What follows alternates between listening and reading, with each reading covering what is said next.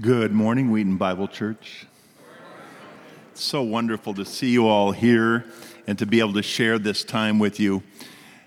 We find that when we work together, the musicians and the technical people and the pastoral staff, there's such joy in it. And one of our goals is to bring that joy to you. And with you, we worship God in Christ by the power of the Holy Spirit. So today we're exploring this beautiful apocalyptic topic of the coming of our Lord and Savior, Jesus Christ. Many of us have songs that we remember that tell that story. And some of those you'll recognize today. The memories of things past, the joy of the present, and the promise of the future. Amen? Amen. So would you please stand with me? And we will read together this beautiful call to worship from Revelation. I'll begin. John to the seven churches in the province of Asia. Grace and peace to you from him who is, and who was, and who is to come, and from the seven spirits before his throne, and from Jesus Christ, who is the faithful witness, the firstborn from the dead, and the ruler of the kings of the earth. To him who loves us and has freed us from our sins by his blood, and has made us to be a kingdom and priests to serve his God and Father. To him be glory and power forever and ever. Amen. Look, he is coming with the clouds, and every eye will see him, even those who pierced him.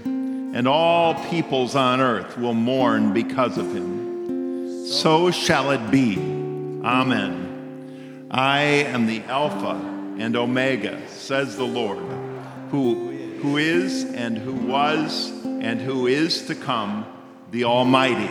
And God's people said,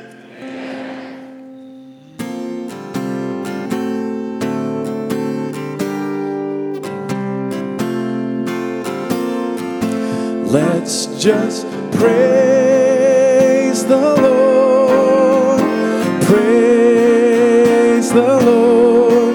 Let's just lift our hearts in heaven and praise the Lord. Let's just praise the Lord, praise the Lord.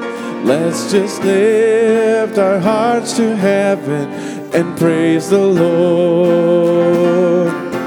Let's just praise the Lord, praise the Lord.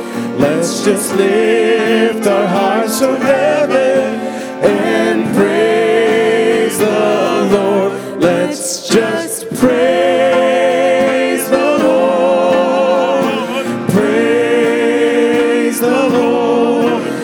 Let's just lift our hearts to heaven and praise the Lord.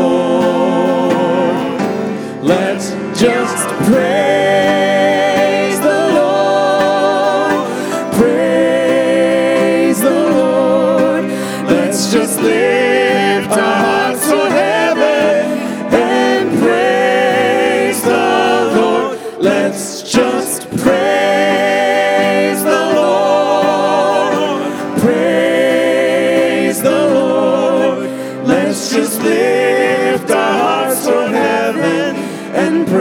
the Lord.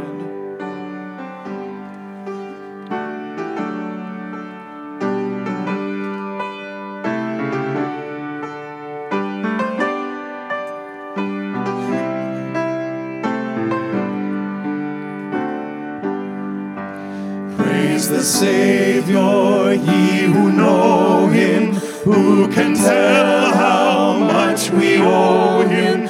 Gladly let us render to him all we are and have. Jesus is the name that charms us.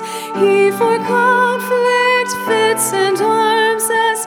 Nothing moves and nothing harms us while we trust.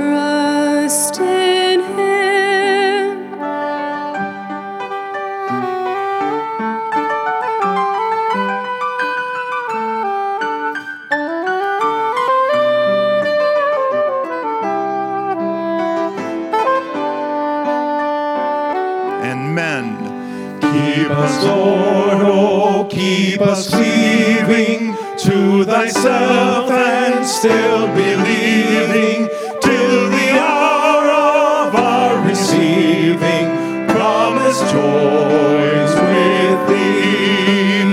Then we shall be where we would be, then we shall be what we should be, things that are not now or could be, soon shall be our own.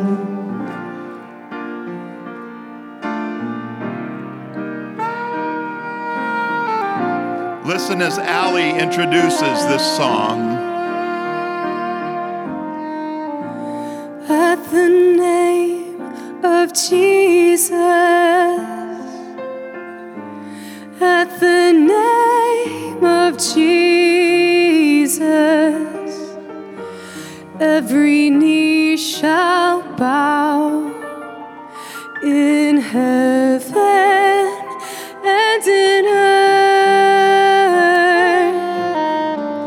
At the, at name, the name of Jesus. Jesus, at the name of Jesus, every knee shall bow in heaven and in earth, that every knee shall bow and every tongue that Jesus Christ is Lord. At the name of Jesus, at the name of Jesus, every knee shall bow in heaven and in earth. At the name of Jesus, at the name of Jesus, every knee shall bow in heaven and in earth, that every knee shall bow, and every tongue confess that Jesus Christ is Lord.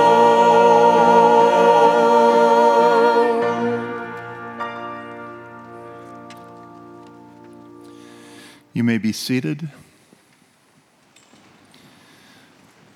Because these seats aren't exactly designed for kneeling, as, as it is in some church buildings, we're seated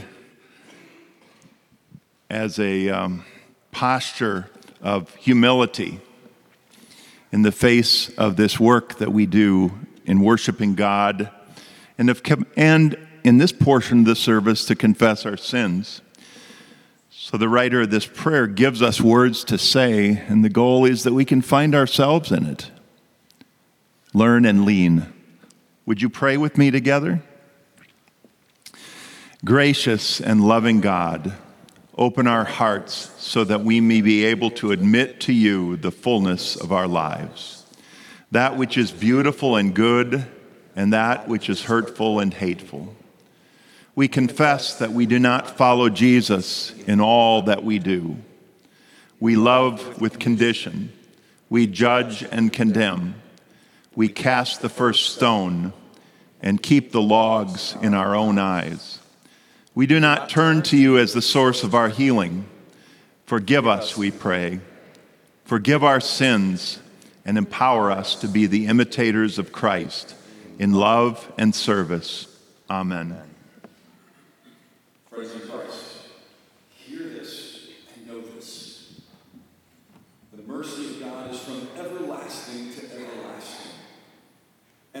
remind you of the surpassing grace in Jesus Christ. We are forgiven. Hallelujah. Amen. Amen.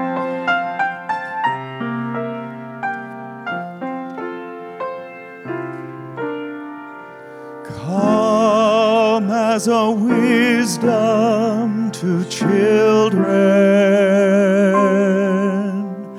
come as new sight to the blind, come, Lord, as strength to my weakness, take me, soul, body, and mind.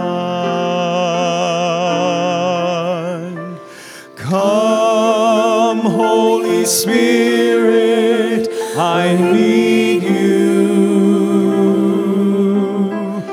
Come, sweet Spirit, I pray. Come in thy strength and thy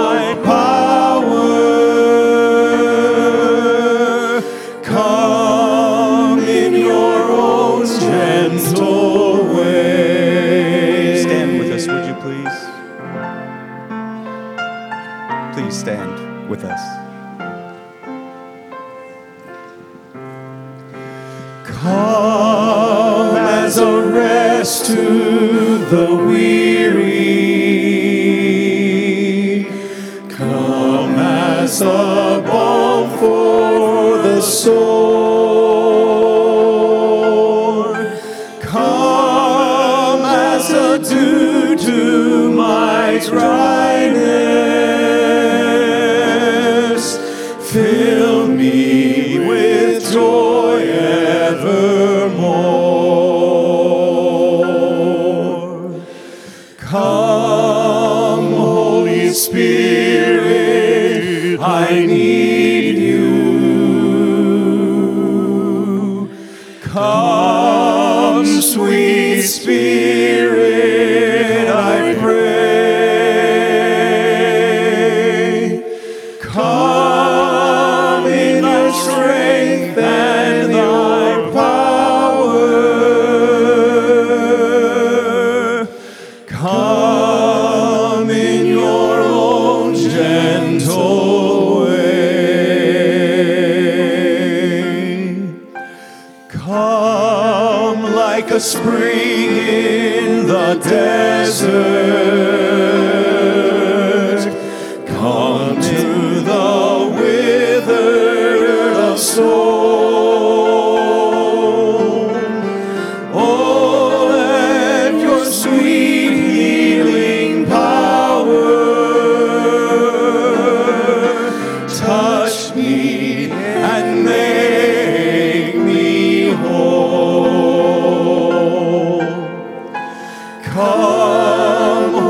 Spirit, I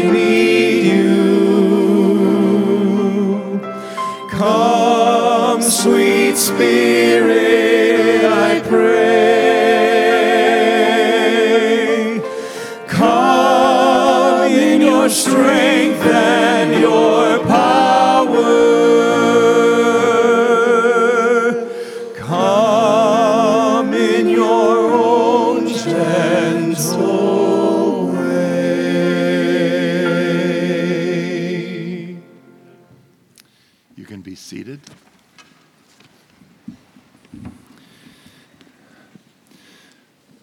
So my earliest memories of church were at the South Whiteford Evangelical United Brethren Church. That was the closest I ever came to be a, being a Methodist. And I can remember noticing the organist Nancy Luce playing on the Hammond organ. I can remember the youth choir singing, "Everybody ought to know, everybody ought to know, everybody ought to know, everybody ought to know, everybody ought to know who Jesus is." Amen? So this morning we're going to bring back some of those memories. We've actually sung hymns and songs about God the Father, the Son, and the Holy Spirit. And now we circle back with My God Is So Big, one of the all-time top ten Sunday school songs. And if you know the motions, join in.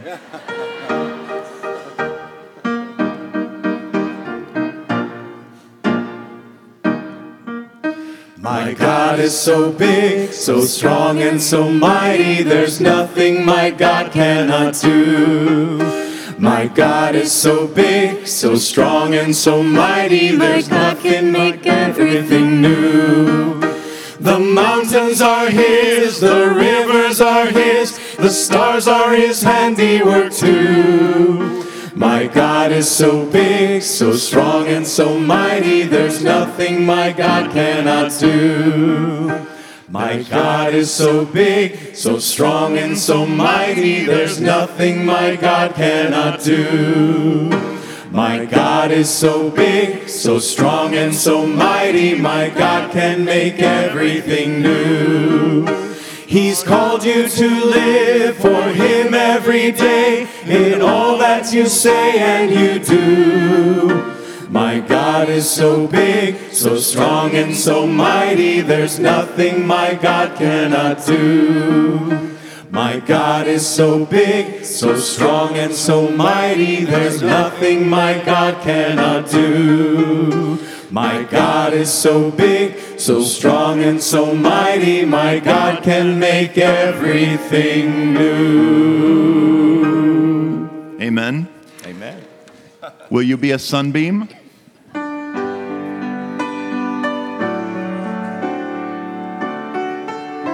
Why don't you stand as we sing this one together? Jesus wants me for a sunbeam to shine for Him each day. In every way try to please Him, at home, at school, and play. A sunbeam, a sunbeam, Jesus wants me for a sunbeam. A sunbeam, a sunbeam, I'll be a sunbeam for Him. I will ask Jesus to help me to keep my heart from sin, ever reflecting His goodness and always shine for Him.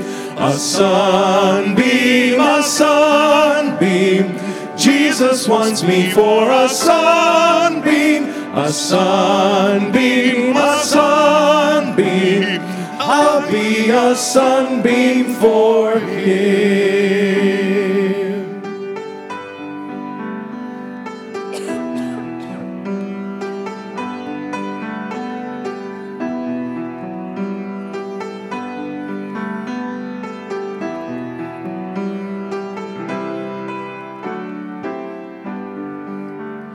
Spirit, come like the rain, till our fields are moist again. Spirit, rain, Spirit, pour, till our fields are green once more. Spirit, come like the rain, till our fields are moist again.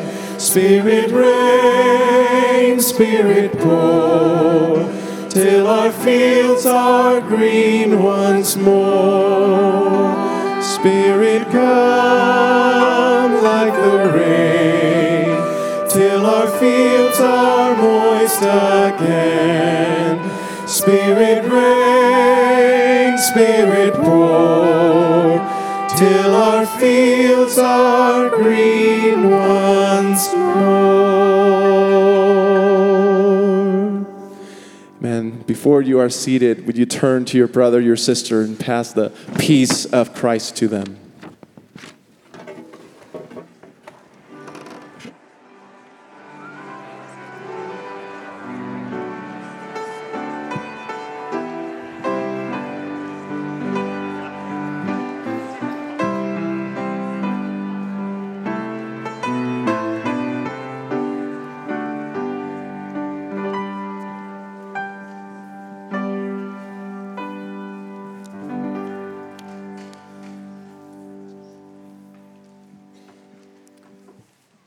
Well, good morning, church family. Good morning.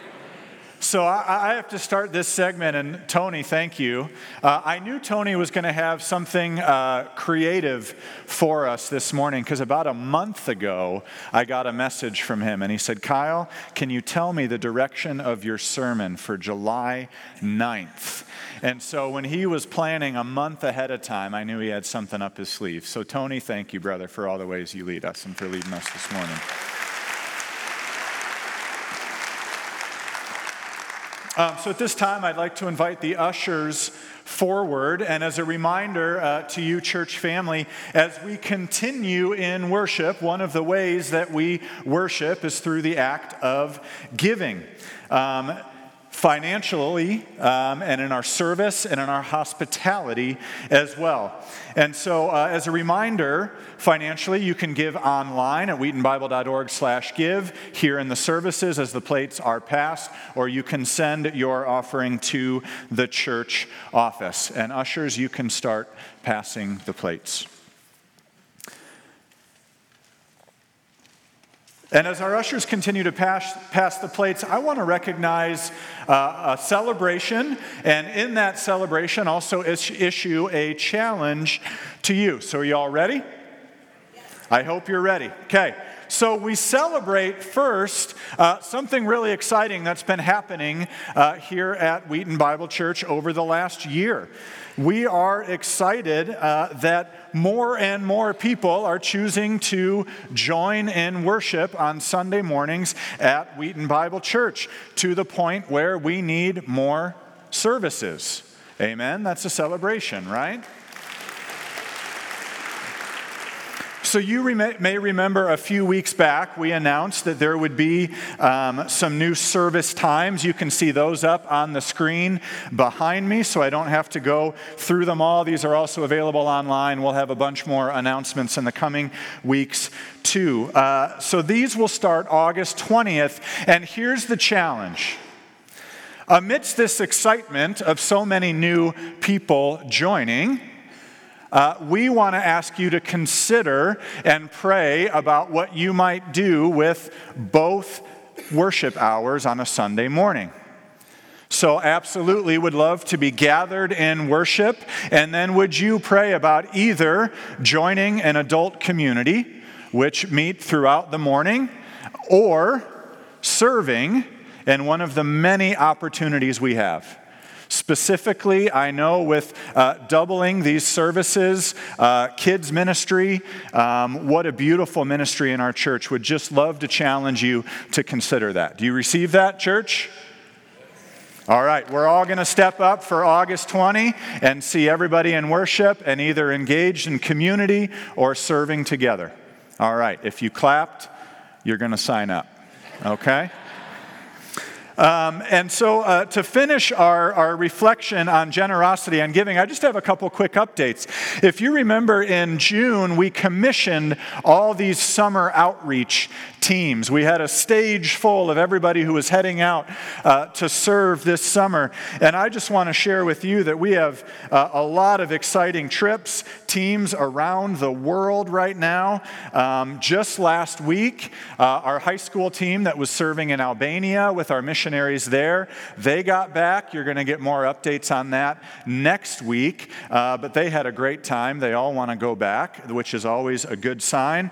Uh, Mike, the team from Harvey, made it back safely, I assume, because you're here. That's good. Excited for the updates there. Yesterday, a team of thirty-five people headed to minister at a First Nations community in Canada. They are driving today through Ontario, about to start ministry there this evening. And so we want to keep that team in our prayers. And then we also got an update that our team of twenty serving in Greece is wrapping up their time there. This is the last year of a more than twenty-year project to get a New Testament to every home in rural Greece. So that was one point five million New Testaments. Their goal this year, with volunteers from over forty nations, uh, twenty of them, uh, twenty of the volunteers from our church, uh, distributed the final one hundred seventy-seven thousand Bibles to all of the homes. And so that project is completed. And we are so excited to see what happens in the years ahead from that. So we want to pray for how God will speak through his word to those hundreds of thousands of households uh, in Greece. And then also starting their journey home today, after a week in the Dominican Republic, we've had a team from Iglesia del Pueblo who's been serving uh, with Kids Alive Ministries in the D R for the last week. So a lot of exciting things going on. Let it spur all of us and all of our summer outreaches and all that God has before us. Amen? All right, church, let's pray together. Father, we thank you so much that we can uh, gather together, and as we gather and worship, have so much to, to celebrate and praise you for. And so, Lord, with the new service times approaching, we just... We ask that you would continue to spur people on, the people of Wheaton Bible Church, to continue to be invitational, inviting people not just to church, but more importantly, to new life that is found only in you. So with these new service times, may just the warmest welcome uh, be extended to everyone visiting. We pray, Lord, that uh, people would take steps towards community, towards service, and welcoming all you are bringing Um, to our church family. And so, Lord, may we always be a welcoming uh, place, a place where you are glorified, um, where the hurting find hope, where the lonely find community, where the sick find healing, Lord, where people are pointed to you for your glory. And so, Lord, we pray for the results of this Albania team, for the Canada team about to start uh, ministry tonight, uh, for the Greece team as they wrap up the ministry. We pray, Lord, for the one point five million households. What will happen there, Lord? We're just excited to know in the years ahead as your word has gotten to those households. And for travel mercies over our D R team as they return, we thank you uh, for our missionary family who continues to invite us as their church home to serve alongside them in all that you are doing among the nations. And so, Lord, we pray over our church family, would you, our great shepherd, guide and guard and protect our church, Lord? Would this be a place where we are continually encouraged, Father, lifted up to you, sent out, excited for who you are, to share who you are in everything we do and everywhere we go. It's in your most holy name that we pray these things, and we thank you for the fellowship we gather together for this morning. Amen.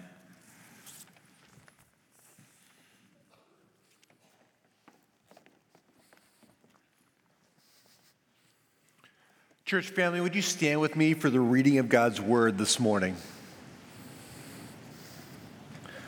Our passage is Matthew chapter twenty-four, verses one through twenty-eight. If you have your journals with you, it's on page one thirty-four. Jesus left the temple and was walking away when his disciples came up to him to call his attention to its buildings. "Do you see all these things?" he asked. "Truly, I tell you, not one stone here will be left on another. Every one will be thrown down." As Jesus was sitting on the Mount of Olives, the disciples came to him privately. "Tell us," they said, "when will these things happen? And what will be the sign of your coming and the end of the age?" Jesus answered, "Watch out that no one deceives you. For many will come in my name, claiming, 'I am the Messiah,' and will deceive many. You will hear wars and rumors of wars, but see to it that you are not alarmed. Such things must happen, but the end is still to come. Nation will rise against nation and kingdom against kingdom. There will be famines and earthquakes in various places. All these are the beginnings of birth pains. Then you will be handed over to be persecuted and to be put to death, and you will be hated by the nations because of me. At that time, many will turn away from the faith and will betray and hate each other. And many false prophets will appear and deceive many people. Because of the increase of wickedness, the love of the most will grow cold. But the one who stands firm to the end will be saved.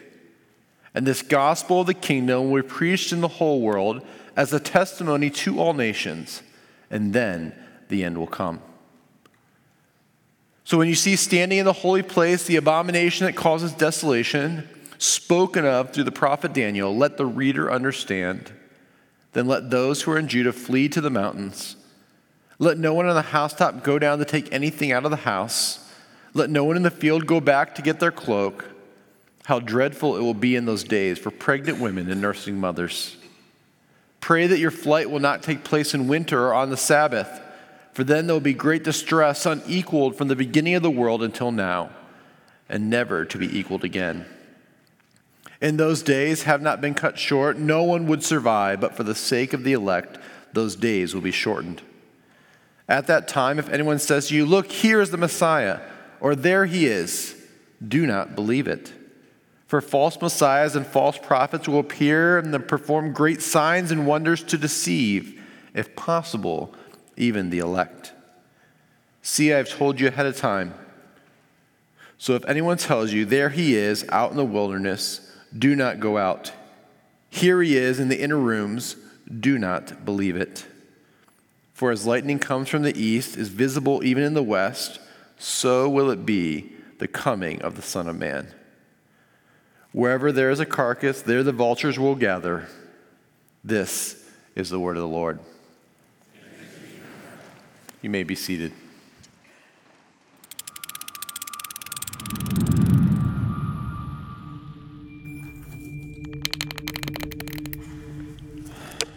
All right, church family. Um, as we get started, uh, after reading that passage, uh, maybe turn to the person next to you and just declare one word. Whoa. Yeah. Quite a quite a passage this morning, right? Um, I'm excited for this. I read through this so many times and and, and went uh, and, and a lot of conversations. And what I love about what we're about to explore today is when you really look at the theme of this passage, there's a lot about tribulation and hardship. But there is so much hope to be found in the midst of it. And so this morning, um, we're gonna we're gonna dive in. Uh, as you know, or uh, if you've been with us for a while, we're we're about two thirds of the way. We're uh, a little over a year into this year and a half study of the Gospel of Matthew, a deep dive. And so as we place a high value on the truth of the Scriptures and all God reveals to us there, um, these are the types of passages that we don't skip. These are the types of passages that we actually need to dive in and say, what is going on here? Uncomfortable as they may be at first or second and even third glance. So in today's world, a lot of the words we can use to describe what's going on might be chaotic, tumultuous, filled with trouble, confusion, so many voices claiming to be the truth or the right way or enlightenment or self-actualization. We at Wheaton Bible Church believe that God has given us His Word. Amen? So these are the types of passages that confront us modern people, and whether we like that label or not, we are, with some uncomfortable realities. That Christianity is actually about so much more than we make it about sometimes. Our faith is more than just a tool in our tool belt to deal with this life. It's more than cherry-picking a few verses to support our opinion on some topic. It's more than just steps to a better life or boxes to check. It's more. It's the story of God's faithfulness. And here's what passages like this show us. Eternity and souls are at stake. This is weighty stuff. We don't get to define God. God defines us. And so Jesus meant for His words to confront, to challenge, to create our reality. And reality is, is that there is real evil in the world. There is real deception. People can be so easily swayed, deceived. There's trial, challenge, tribulation, trouble. And there will be a time We believe when there will be a final judgment, the end of the world as we know it, and the coming of God's kingdom as we can only imagine it. So what we're going to do today is we're going to tackle this passage in three parts, okay? Three parts. Uh, the first, what Jesus said. I want to give context, what he's saying. Second, why did he say it? And third, what it means for us today. So what Jesus said, why he said it, what it means for us today. Everybody with me so far? All right, good. So what Jesus said, what Jesus starts here, this uh, this chapter, chapter twenty-four, starts a discourse called the Olivet Discourse. It happens on the Mount of Olives, so it's called the Olivet Discourse. Um, this the Mount of Olives overlooks the city of Jerusalem. This is a common stop, actually, on tours to the Holy Land uh, today, because from this spot, you can look out over the whole uh, ancient city. And in the time Jesus is teaching, this would be a glorious view of the temple. You can't see it anymore because, as our passage uh, discussed here, it will be completely destroyed. But at the time Jesus is talking, the temple, from a visual, artistic, architectural standpoint, is a wonder of the ancient world. It literally shone.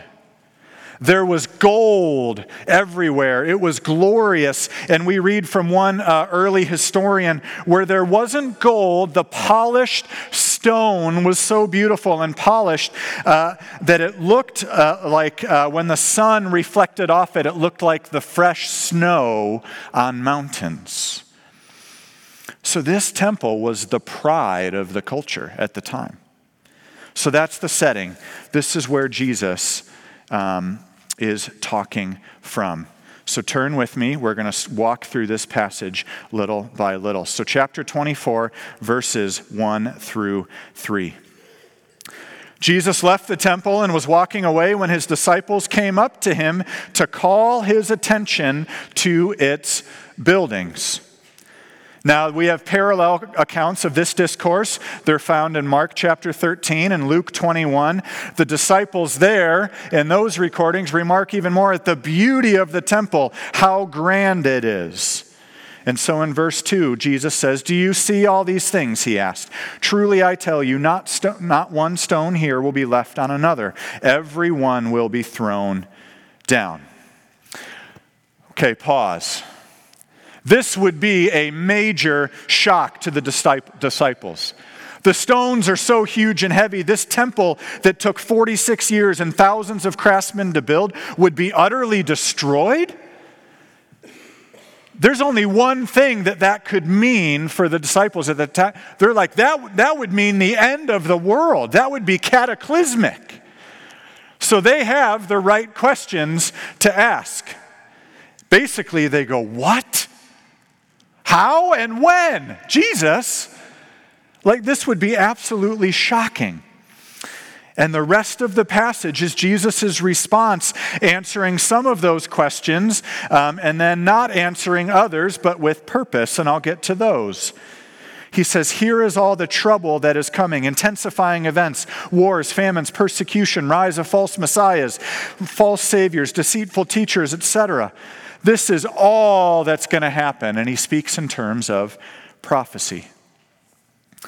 So with texts like these, I see two major ditches we can fall into. I'm going to try to guide us not to fall into either and to walk uh, the road down the middle. The first um, th- is an easy one to fall into for those who, who love all the study notes in our Bibles, and, and, and you should. There's so much fascinating symbolism here, and it's of great interest. We're kind of talking about the end times here, right? Cataclysmic destruction. This is important. And we want to know what is going to happen, how is it going to happen, when, just like the disciples. But it's easy to go so far down the rabbit hole and get lost and miss the forest for the trees, right? Pastor Phil talked about this last week when he, he had the religious leaders of the time. They knew the scriptures backwards and forwards, wore them on their foreheads in these boxes, which signified how much they had memorized. And here's the point. They had so much memorized. They went down all of those details and took such pride in all of it, but missed the whole point of the scriptures that were pointing to Jesus. The Savior that the scriptures were pointing to was among them. They missed the one who was greater than the temple when they were just glorying at what they thought was the greatness of the temple.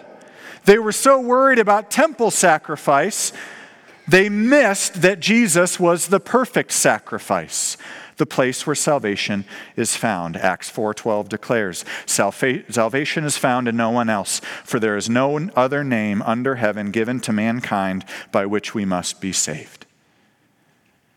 So, fascinating details. There's a lot that's going on here. But if we get all those details right and miss this, we've missed it. So the second is the other side to say, well, this is really complicated and this is really hard. And uh, Jesus says later in this passage, you are not really going to know the times.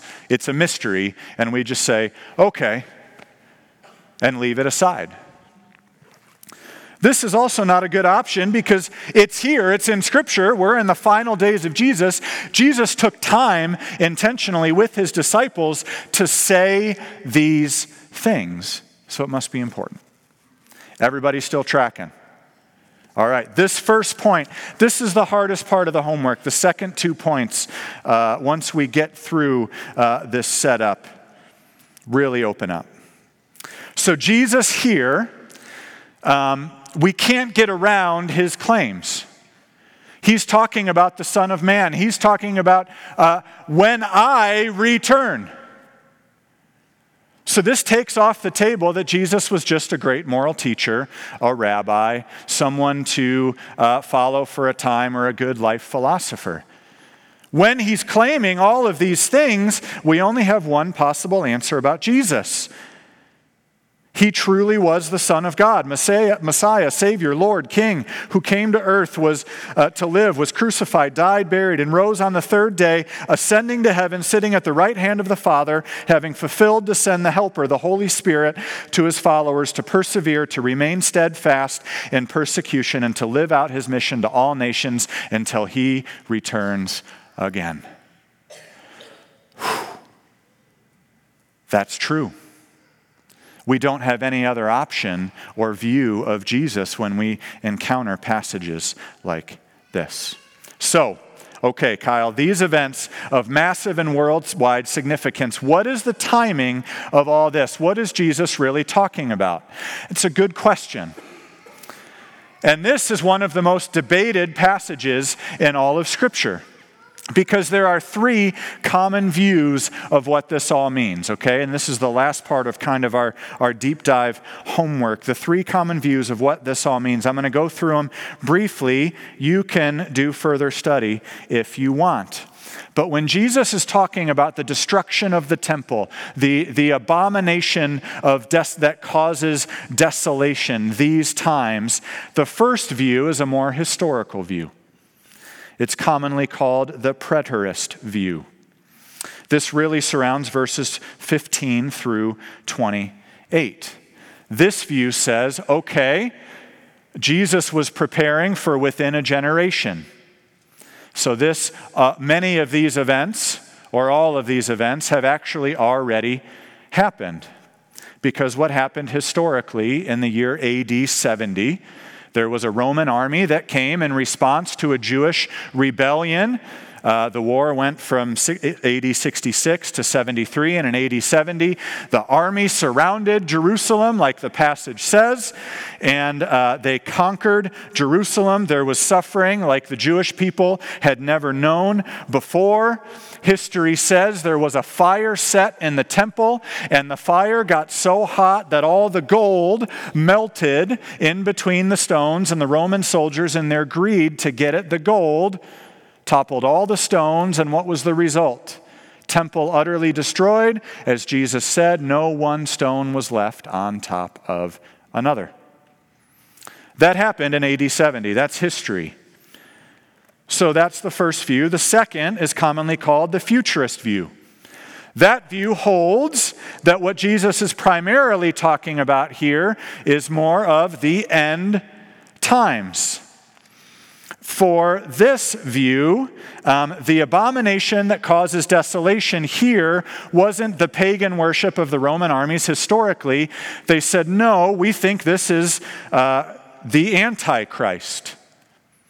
Because we find in Second Thessalonians chapter two, verses one through ten, that the abomination, this ultimate sacrilege of the temple, is that the Antichrist would set himself up in that place of worship and be stealing the worship that belongs to God and God alone.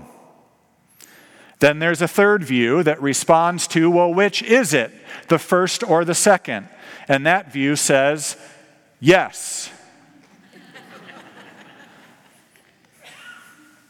Kind of called a multiple horizons.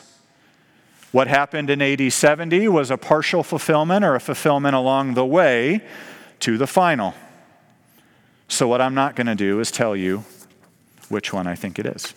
Those are the three.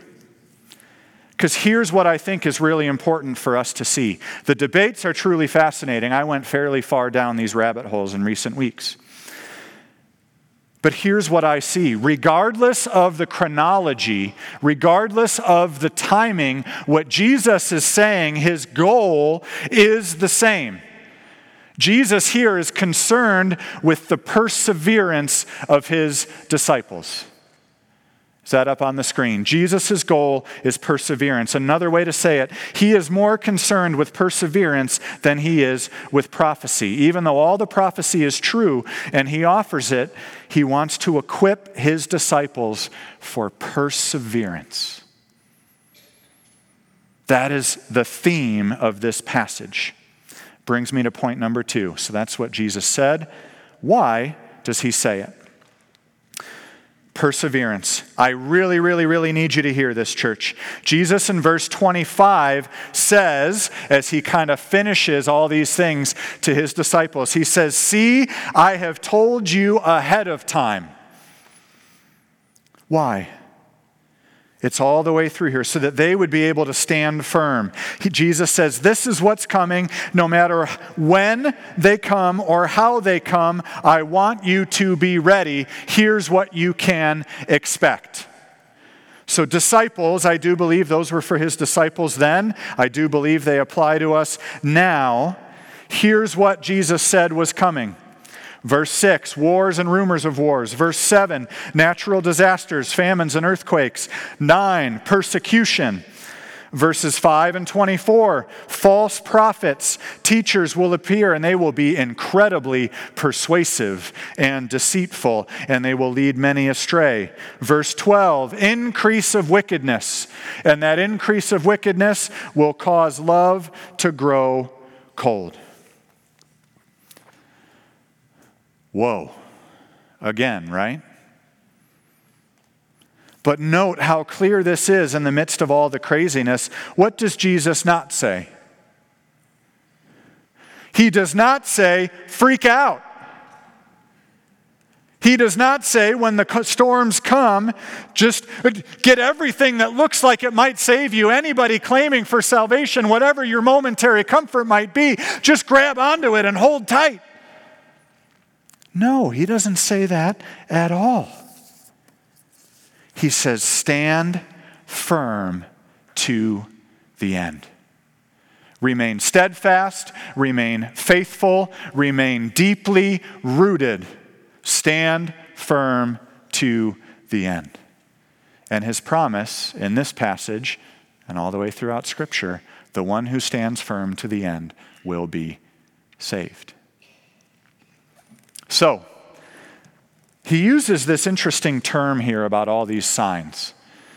He says, these are but, when these are going on, these are the beginning of the birth pains. And you go, well, that's an interesting way to put it. But when you think about it, it applies, right? There's always signs uh, when someone is going into labor. I was thinking back to a couple years ago as, as Joy and I were preparing to be parents for the first time.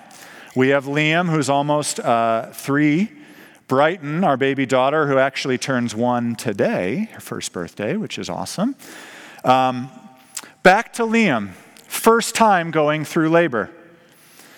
And throughout the day, uh, before we, we went to the hospital, the labor pains had started. I asked my wife for permission to share this story, so don't worry. But throughout this day, I'm hearing from the kitchen and from other parts of the house, occasionally these deep breaths. I would hear a, and I'm going, what's, like, is this it? Is this what's going on? And they're going on, checking in. No, I'm fine. She's toughing it out through all of it. But then as the day goes on, those are becoming more frequently.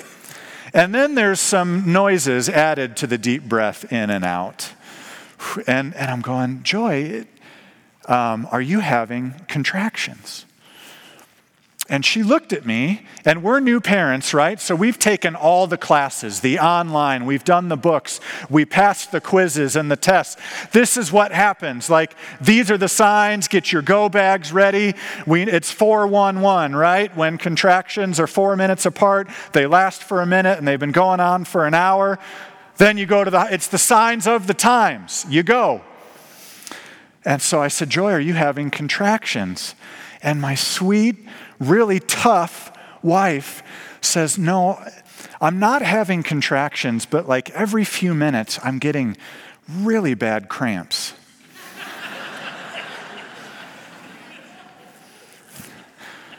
And my eyes got wide, to which I responded, um, cramps are the contraction of a muscle. At which point, her eyes got wide too, and I, okay, we are timing these suckers because uh, the birth pains had started, right? Those were contractions, and so we went to the hospital, and we were kind of freaking out. It was the first time. And we thought, okay, well, we'll get there. This has been going on for a while. Well, labored for like fifteen more hours. We don't know the exact times, but we know what the signs were, the contractions, and how they were spaced out, and um, what the doctors are measuring to know how much closer you're getting. And like birth, actually, all of these things intensify the closer you get to the delivery. So these are the signs of the times we are in. Jesus was resurrected and ascended to the Father, and what we know for sure is that he will come back. So Jesus wants his disciples to be prepared, to know the signs of the times, and to not be shocked by them when they come, so they can withstand false teachers and false prophets, be rooted in him, deeply rooted in his truth, and not swayed by even persuasive teachers promising easier ways out of the trials. To endure per- persecution, to not be surprised by it. That when wickedness increases, especially among his disciples, to not let their love grow cold, but to let their love intensify in the midst of that. And to preach the gospel to the whole world in the midst of every trial. Turn with me. Here's the hopeful piece. After all of those challenges that are the signs of the times that are coming, Jesus declares in verse thirteen, but the one who stands firm to the end will be saved. And he declares, and this gospel of the kingdom will be preached in the whole world as a testimony to all nations, and then the end will come. Trial will come. Persecution will come. Hardness will come. Wickedness will grow, and love will grow cold. Jesus says, do not be swayed by these things. Remain steadfast to the end. Preach the gospel to all nations. And so as I think about persecution, as I think about hardship in the church, I want to share with you the true church in history The most thriving church in history has actually been the persecuted church. Disciples of Jesus who have counted the cost, and it is costly to follow him. In many parts of the world, this was true for the early church. In the first few centuries, Christians were used in the Roman gladiatorial games, tortured for the amusement of the masses, fed to animals, to the laughter of brutal crowds. But in the midst of all of it, they were an alternate society. We read in the scriptures, devoted to one another, to fellowship, to the reading of the scriptures, to the teaching of the word, to radical generosity, the likes of which the world had never seen before. And it was a love that was so counter to the wickedness of the ancient world. So when wickedness increased, the love of the Christians also increased. They did not let it grow cold. And it was so counterintuitive that one emperor who was trying to stamp out these Christians, is what he called them, he says, um, what are we to do about these Christians? Much as they, much as we try to stamp them out, they keep growing. Not only do they take care of their own sick, but they take care of ours as well. That was a thriving church. That early persecuted church, based on that, devotion to one another, counting the cost, passion for evangelism and love of one another, and mission, grew into what is today the most diverse ethnically, linguistically, uh, socioeconomically, religious grouping the world has ever known. Amen to that, church? This is going on around the world today. I actually see that in the countries where Christianity became very, um, very popular or very comfortable are the places where the Christian faith has been in the most decline. In the places where Christians are most persecuted is the place where the church is growing by leaps and bounds. I, I've recently had some trips and been with uh, leaders from persecuted churches, and I have just been floored, because here's what I see. The love of the scriptures in the places where the scriptures are outlawed. So where owning a Bible is outlawed, do you see what treasure this is that we have on the backs of all of our chairs here, and that many of you brought, maybe in many forms, to church today? It's a treasure. And, and these believers, they know it's such a treasure that they're, they're working to get uh, the scriptures into the hands of as many people as possible. I've been in places where there have been house churches, and they're so persecuted that they are listening to illegal radio broadcasts that, that read the scriptures out loud slowly. That's the whole radio program, so that these believers in these highly persecuted places can write out the scriptures, and that's the scripture that they have.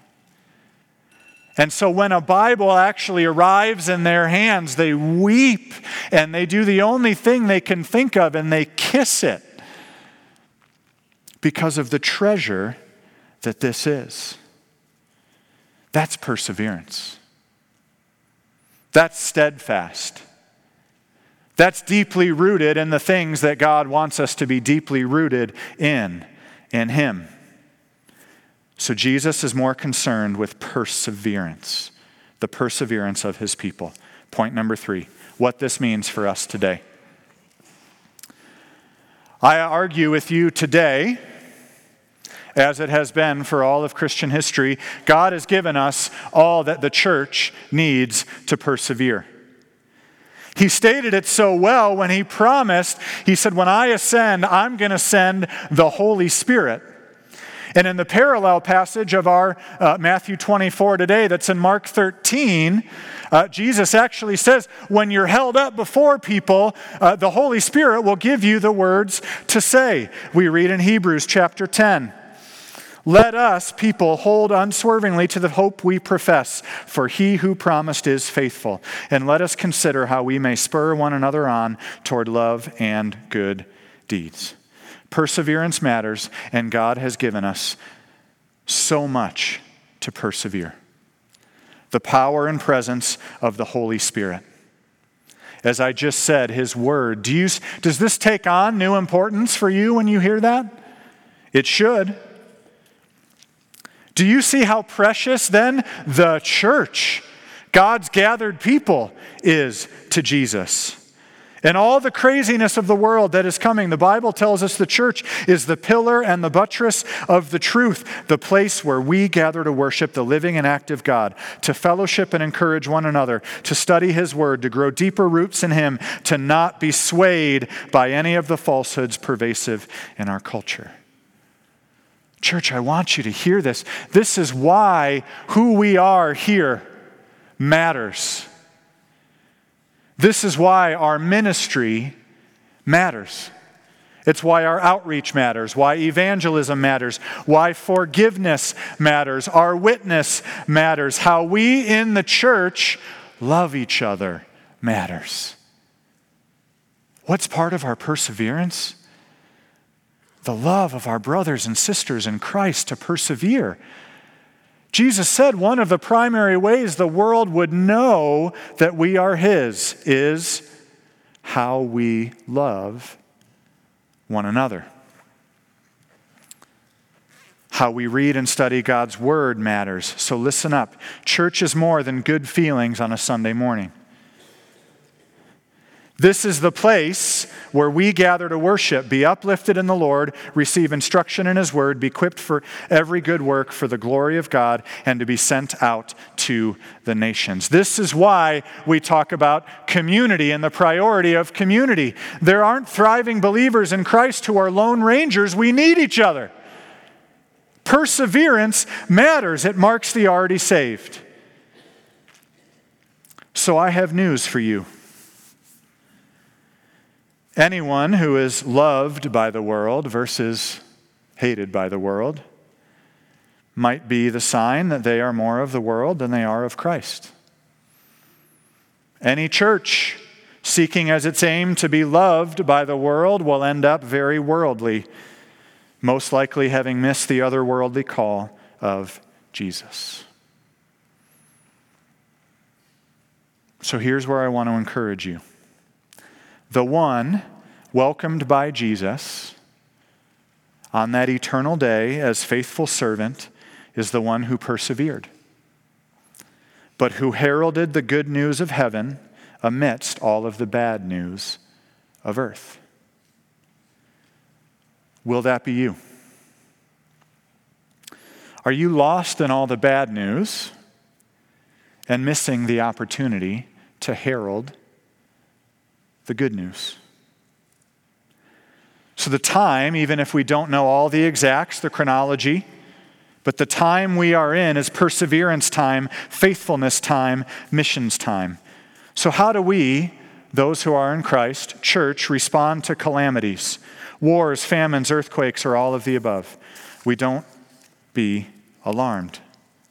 How do we respond to persecution by either religious or authorities or secular rulers? The Apostle Paul said it best, so I'm going to quote him here. Can throw the slide up from Timothy. In the presence of God in Christ Jesus, who will judge the living and the dead, and in view of His appearing and His kingdom, I give you this charge. Preach the word. Be prepared in season and out of season. Correct, rebuke, and encourage with great patience and careful instruction. For the time will come when people will not put up with sound doctrine. Instead, to suit their own desires, they will gather around them a great number of teachers to say what their itching ears want to hear. Sound familiar to anybody? The beginning of the birth pains, the, the sign of the times that we're in. They will turn their ears away from the truth and turn aside to myths. But you, keep your head in all situations, endure hardship, do the work of an evangelist, discharge all the duties of your ministry, for I am already being poured out like a drink offering, and the time for my departure is near. I have fought the good fight, I have finished the race, I have kept the faith. Now there is in store for me the crown of righteousness. With the Lord, the righteous judge, will award me on that day. And not only to me, but also to all who have longed for his appearing. That's for you. That's for me. And amidst all the bad news of the world, there is good news. Here is what I know for sure that's essential. That we can praise God. We can praise God because all who are in Christ at the judgment day will be judged on his righteousness and not our own. Let me say it again. All of those believers in Jesus, those who are in Christ, will be judged based on his righteousness and not our own. I went through Scripture again, so it's not just my declaration of this. Scripture uses beautiful imagery surrounding what this looks like. And I want this to encourage you, believer. This is the foundation and the deep roots of your endurance. God made him, Jesus, who knew no sin, to be sin so that we would become the righteousness of God. In Jesus, we have an imperishable inheritance guarded for us. In Jesus, we are sinners saved by grace over and over and over again. In Jesus, clothed in righteousness. In the troubles and trials of the world, hidden in Christ. We read in Hebrews, made holy through the sacrifice of the body of Jesus once and for all. And in the book of Romans, for I am convinced that neither life nor death, neither angels nor demons, neither the present nor the future, nor any powers, neither height nor depth, nor anything else in all creation will be able to separate us from the love of God that is in Christ Jesus our Lord. Is that good news? Let's be a little more emphatic on that. Is that good news? Amen.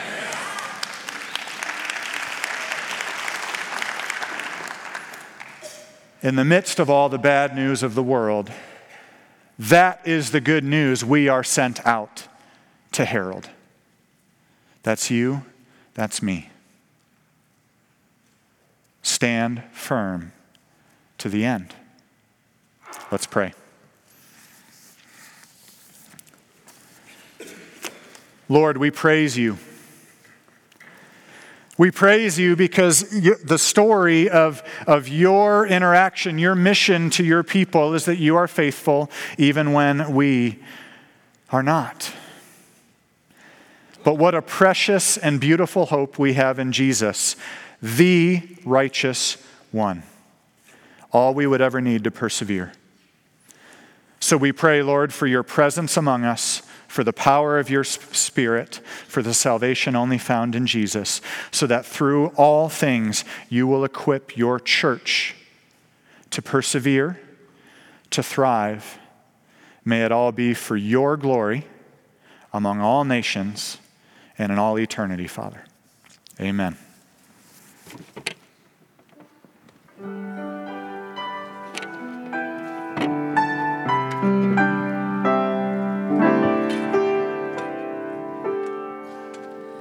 The sky shall unfold. Preparing his entrance. The stars shall applaud him with thunders of praise. The sweet light of his eyes shall enhance those awaiting, and we shall behold Him, then face to face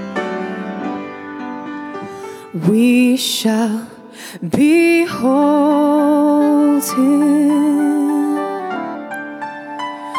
We shall behold Him face to face in all of His glory. We shall behold Him. We shall be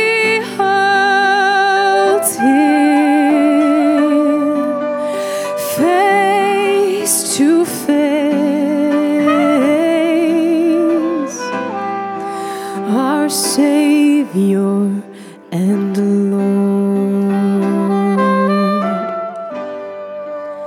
The angel shall sound the shout of His coming. The sleeping will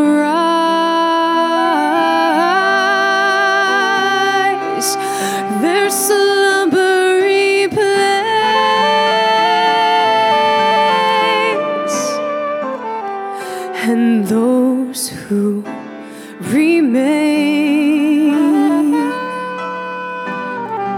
shall be changed in a moment, and we shall behold Him, then face to face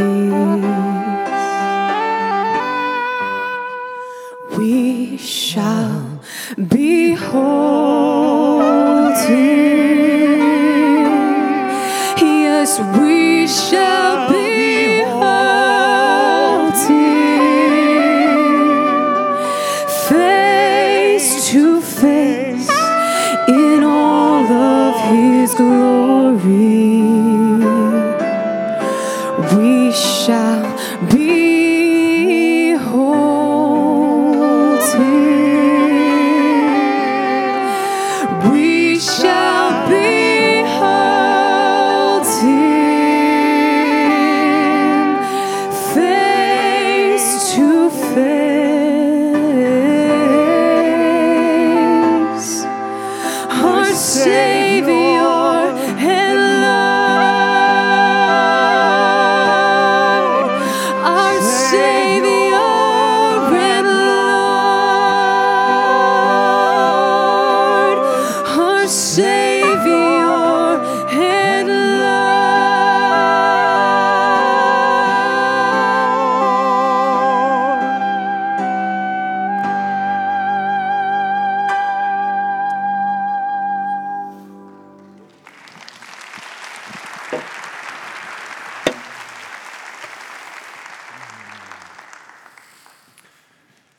Church family, we have the privilege this morning to give thanks and recognize Mike and Rachel for their years of service of, uh, in our student ministry here at Wheaton Bible Church.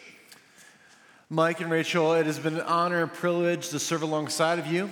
These last five years that you have uh, cared for our students, Uh, shared the gospel with them, discipled them, walked alongside uh, students and parents in, in countless uh, situations. The way you've uh, equipped and trained leaders to serve with you in the ministry, all the variety of things you've done, from the fun moments of Gaga Ball and retreats uh, to all the things that you do behind the scenes in caring for our team. Uh, our church will greatly miss you. And we want to thank you for these five years of service you have with our church. with our church. I'm getting choked up a little bit. But in the same note, uh, I am so excited for what God is going to do in and through your lives and your ministries as you transition down to normal. And so I, I, I believe you guys moved this past week, right? Yeah. Yeah, so that was a, a busy move. But I'd love for our church just to be able to pray for you and to send you off as part of our family. So church family, would you stand with us and outstretch your arms as we pray for Mike and Rachel and their kids as they make this transition to their new ministry. Dear Heavenly Father, we have been blessed through the ministry of Mike and Rachel these last five years. And we give you all praise and glory and honor for what you've done through them. Lord, we thank you for their faithful service. And Lord, just as we heard from the message today, their perseverance in their own life and ministry here. Lord, uh, we may not even see yet the fullness of fruit that you are cultivating through the work of your Holy Spirit, through the seeds that were planted, the lives that were watered, and the souls that were cultivated through their ministry, Lord.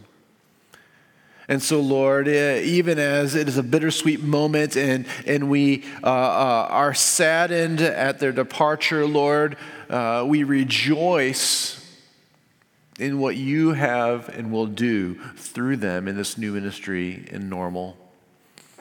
So, Lord, we pray a, pray a prayer of blessing upon them, Lord, that you would uh, keep them, Lord, that you would strengthen them, Lord, that you would protect them, Lord. Allow their family to transition well, their children uh, uh, to make this transition well. And Lord, that you would give Mike and Rachel a fruitful ministry as for kingdom purposes as they go out. We ask these things in your holy name. Amen. Thank you, Mike and Rachel.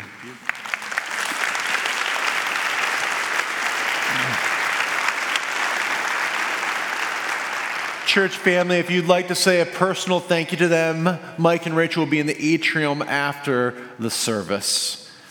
But receive the blessing that God gives to us. May God be gracious to us and bless us. May his face shine upon us so that your ways be made known on the earth and your salvation among the nations. Wheaton Bible Church, you are sent.